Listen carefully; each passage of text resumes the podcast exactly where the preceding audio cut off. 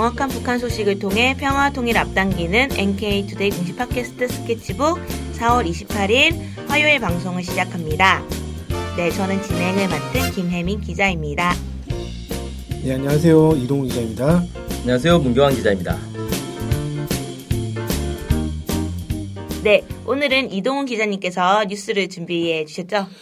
제가 오늘 준비한 기사는요, 북한이 지금 실용위성을 어, 제작 중이다라는 얘기가 있어서 그 얘기를 좀 소개해 드리려고 합니다. 실용위성이라고 하면 좀 인공위성 뭐 이런 네, 그렇죠. 얘기 하는 거죠. 아. 네, 뭐 인공위성 중에 통신위성이라든지 네. 관측위성이라든지 이런 것들을 아. 이야기한 겁니다. 그러니까 위성 중에서도 종류가 좀 다양한데 그 중에 이제 뭐 지구 관측을 하는 위성이라든가 뭐뭐 그런 것들 얘기하는 건 거죠. 네네. 네네. 네 설명을 좀 해주시면 좋을 것 같습니다. 잘 몰라서. 네네. 그 지난 4월 17일 러시아의 타스 통신과 그 인터뷰를 한 사람이 어떤 사람이 인터뷰를 했는데 그 사람이 누구냐면 박경수라는 사람인데요. 네. 이 사람이 조선우주공간기술위원회 부소장이라는 직책을 가지고 있는 사람입니다. 아, 네네. 이 사람이 이제 평- 그 러시아의 타스 통신과 타스 통신과 인터뷰를 했고요. 네.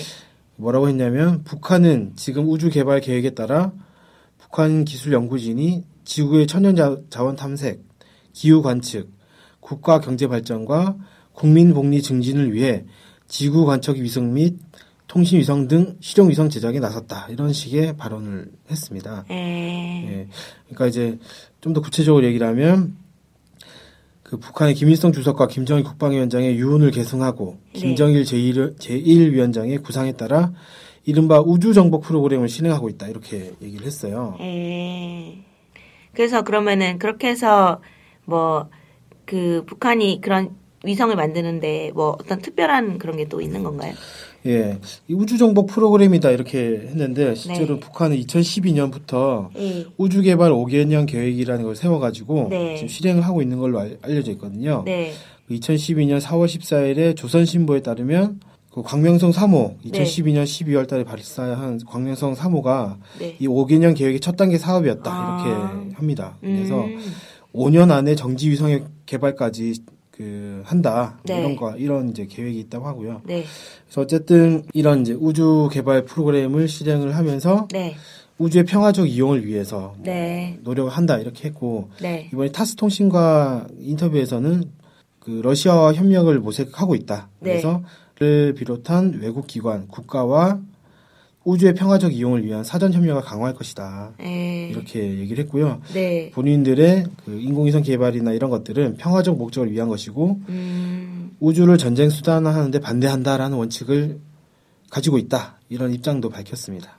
어쨌든 뭐 위성 중에 실용 위성을 많이 제작한다는 건 좋은 일이잖아요. 그렇죠. 네 네 좋은 일인 것 같고 사실 북한에서 인공위성을 뭐 쏘아올렸다고 북한에 이제 계속 발표를 하는 건데 그게 사실 좀 뭐라고 해야 되지? 한국이나 미국에서는 별로 그렇게 좀 어, 인정하지 않는다 이런 느낌 많이 받았어요. 일단 인공위성 발사가 실패했다라고 얘기를 하고 있죠. 아 네네네 네, 그래서 네. 뭐 일단 뭐 어떤 인공위성이냐를 떠나서 네 인공위성 자체가 실패했다라고 얘기를 아. 하고 있기 때문에 실제 북한에서는 인공위성을 지금까지 세 차례 발쏘아 올렸다. 이렇게 주장을 하고 있습니다. 네. 1998년 8월에 그 일차 광명성 1호를 발사를 했다. 그리고 네. 2009년 4월 5일이 4월 5일 날 광명성 2호를 발사했다. 이렇게 네. 했고 2012년에 4월 달에 이제 광명성 3호를 했는데 그건 실패했다고 북한에서 인정을 했고 12월 달에 광명성 3호 2호기를 또 발사했다. 이렇게 네. 주장을 하고 있죠. 네. 미국 같은 경우에는 90, 1998년 거랑 2009년 거는 실패했다 이렇게 얘기를 하는데 네. 2012년 12월에 발사한 거는 궤도에 올랐다 이렇게 또 발표를 했었습니다. 네.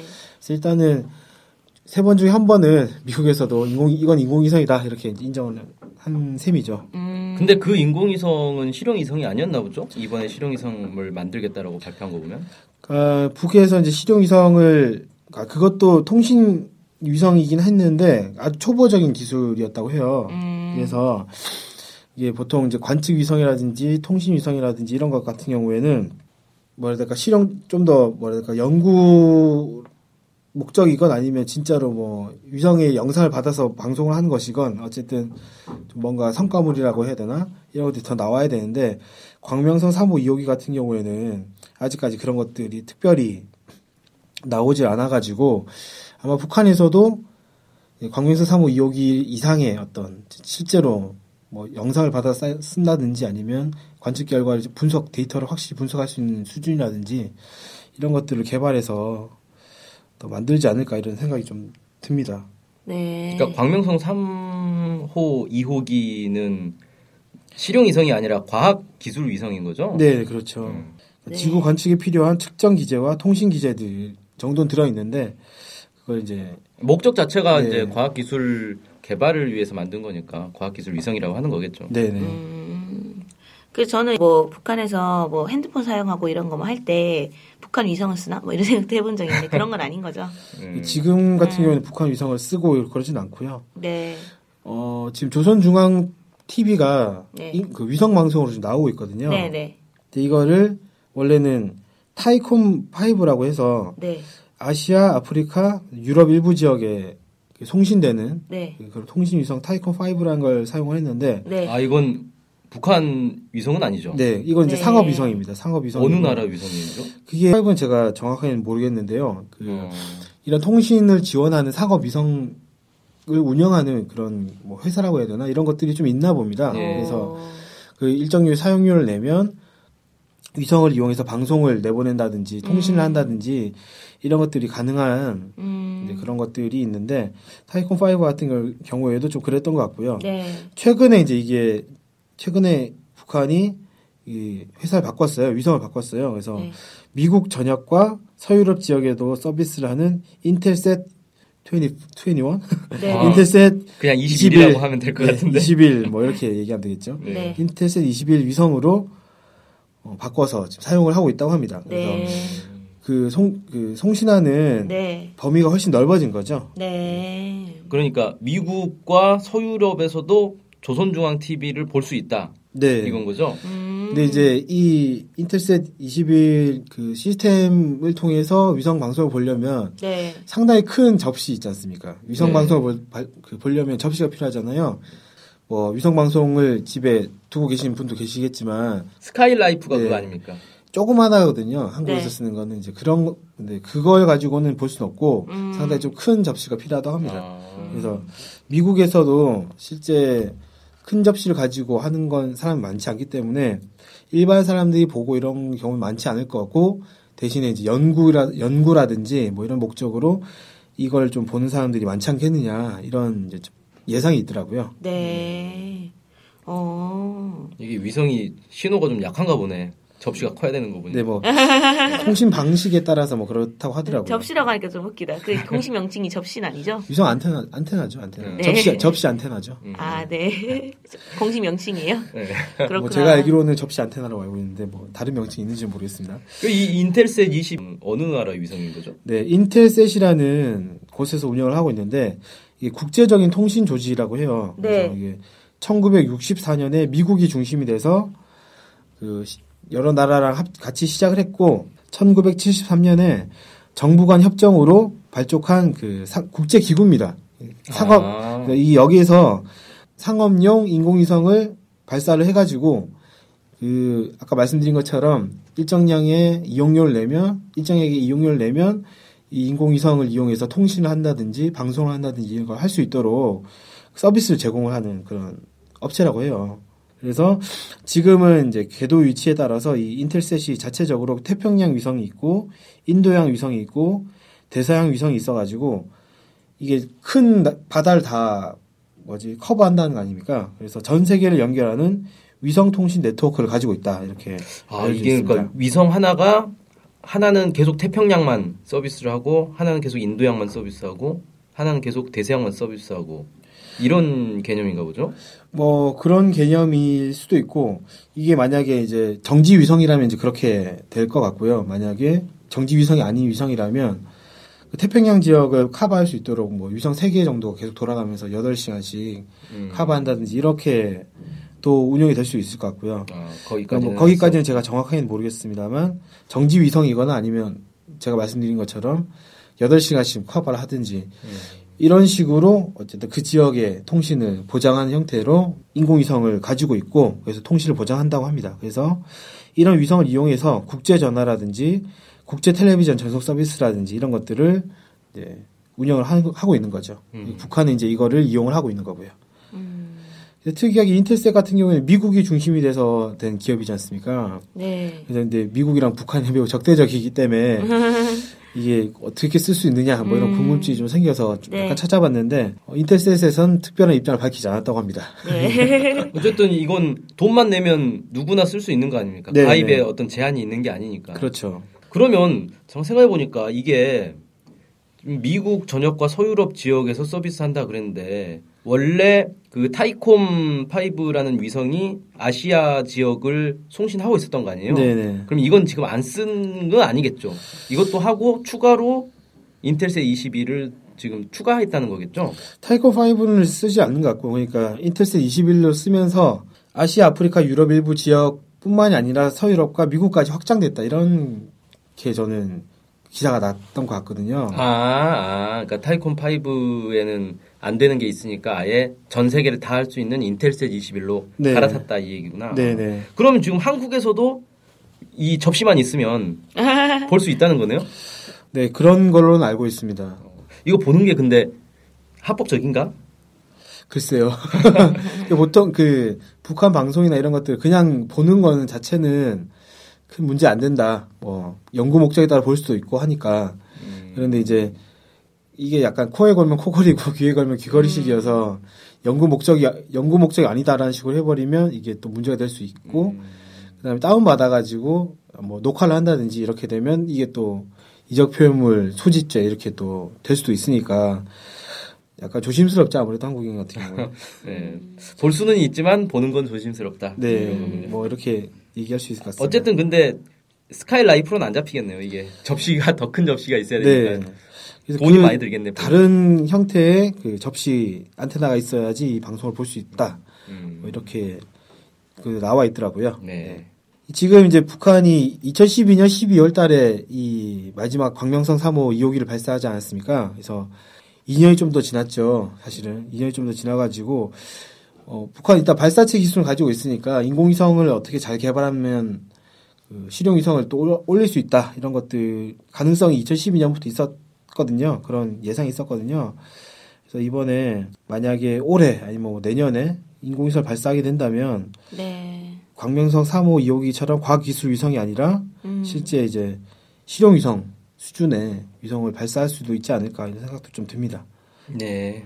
그래서 뭐 이런 실용위성이 발사되고 실제 통신이 가능한 인공위성 발사에 여러 차례 성공을 하면 제가 아까 말씀드렸듯이 8시간씩 이제 카바를 하게 된다면 자체 위성을 가지고 24시간 통신할 수 있도록 여건이 마련될 수도 있고 자체적으로 사용할 수 있는 위성 통신망도 다 가지게 될 수도 있겠다. 방송도 이제 자체 위성을 가지고 할 수도 있고 음. 네, 그렇게 되면은 자체 위성 방송 성출도 가능해지겠죠. 그리고 예, 지금 뭐 인텔셋에 돈을 주고 방송을 쏘고 있는데 그럼 비용이나 이런 것들도 절감할 수도 있지 않을까 이 생각도 좀 듭니다. 네. 근데 그 아까 이제 초반부에 우주의 평화적 이용을 위해서 러시아와 협력을 모색 중이라고 그랬잖아요. 네네. 근데 러시아와 협력을 어떤 내용으로 할 건지가 사실 좀 감이 안 잡히는 게 예를 들어 한국 같은 경우는 러시아하고 로켓 개발을 같이 한 거잖아요. 네. 나로호가 그런 거죠. 그래서 네. 러시아랑 로켓 개발을 같이 한다 그러는 건데 북한은 이미 2012년에 자체 로켓으로 인공위성을 쏠 수 있었기 때문에 러시아랑 뭐 로켓을 공동 개발할 것 같지는 않고 그러면 위성을 지금 공동 개발하겠다는 건가 아니면 뭐 다른 뭐가 있는지 잘 모르겠네요 이건 예, 저도 자세한 내용은 없어서 저도 정확하게 모르겠는데요. 제가 예상하기로는 인공위성을 공동 개발하는 거 아닌가라는 생각이 좀 들었어요. 그러니까 러시아가 고위도 국가지 않습니까? 네. 그래서 지구 자전 속도와 똑같이 돌아가는 정지 위성을 가지고는 안정적인 통신을 할 수가 없거든요. 음. 그래서 러시아 지역, 그러니까 고위도 지역에서만 이용하는 그 인공위성 기술이 있- 있다고 합니다. 그래서 예. 극단적으로 반대편에는 그 짧고 뭐 그 거리가 아, 지구가 궤도, 떨어진 네. 궤도 기술 말하는 네, 거죠? 궤도 기술이 네. 있습니다. 러시아 쪽에서 고위도 쪽에서 하는 궤도 기술이 있는데 어, 그런 거 관련해서 도움을 받는 받을 수도 있겠죠. 어쨌든 중위도 국가니까 우리도 음. 그러니까 좀 더 통신을 잘하기 위해서는 지금 그런 궤도 기술이 필요할 수도 있다고 좀 생각이 들고 그 외에도 이제 통신 위성이라든지 뭐 관측 위성이라든지 이런 기술, 위성 기술 자체도 러시아가 더 발달이 돼 있으니까 그런 거에서 좀 더 도움을 얻으려고 하는 거 아닌가 이런 생각도 좀 들었습니다. 뭐 아무튼 러시아가 세계 최초로 인공위성을 쏜 나라니까 우주 기술은 많이 발달해 있겠죠. 네. 이 정도로 마무리할까요? 네. 네. 그러면은 댓글 소개하는 시간이거든요. 혹시 댓글이 있을까요, 오늘은? 예, 댓글 몇 가지만 준비를 해봤습니다. 아, 네, 좋습니다. 예, 백두산 사진을 한번 올린 적이 있어요. 우리 네. NK투데이에서. 네. 거기 관련해서 댓글들이 많이 달렸습니다. 네. 어, 최혜영이라는 닉네임 가지신 분이 앗앗 백두산이네요. 전 15년 전에 중국 통해서 가서 기억이 가물가물 북한 통해서 가면 어떤 기분일지 흐흐 이런 댓글 남겨주셨고요. 어, 그러니까 중국 통해서 많이 가죠. 가긴. 네. 근데 북한을 통해서 가는 건 또 다른 정 반대 쪽에서 보는 거니까 느낌이 네. 많이 다를 것 같아요. 네. 권태경이라는 분은 언젠간 우리도 쉽게 갈 수 있기를 희망합니다. 음. 이렇게 해주셨고요. 네. 그 다음에 어, 여줄리아라는 닉네임 쓰신 분이 민족의 영산 백두산 자유롭게 손잡고 거닐 그날이 올 때까지 음. 이렇게 어, 남겨주셨습니다. 네. 예, 저 백두산 관련해서 들었던 게 기억이 나는데 중국 쪽으로 가면 상당히 가파른데 북한 쪽으로 올라가면 상당히 그 완만하다. 완만하다 이런 얘기를 아.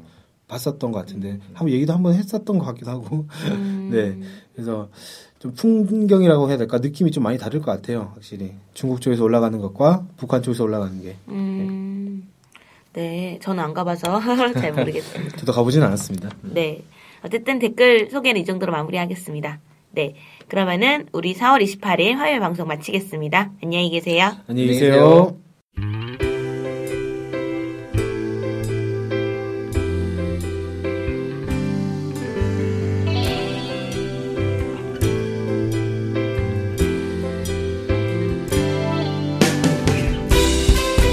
스케치북은 월요일부터 금요일까지 매일 2시에 업로드되는 북한 전문 팟캐스트 방송입니다.